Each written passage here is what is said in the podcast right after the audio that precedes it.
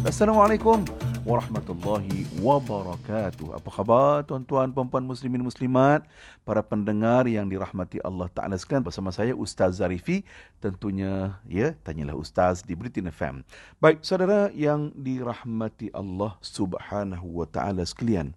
Sesampainya Rasulullah sallallahu alaihi wasallam di Madinah ketika hijrah, Nabi ada berikan beberapa pesanan penting Pesanan ini adalah antara pesan-pesan awal Rasulullah sallallahu alaihi wasallam kepada penduduk Madinah.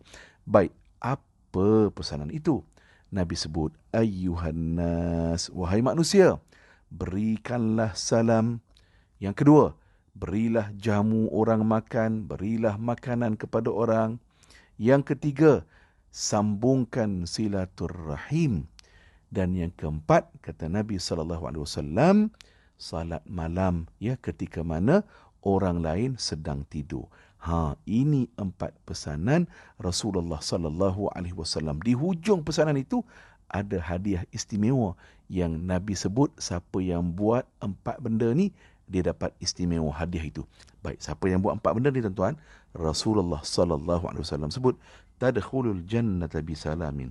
Orang itu akan masuk syurga dengan sejahtera. Masya-Allah buat empat benda ini tuan-tuan dapat masuk syurga dengan sejahtera.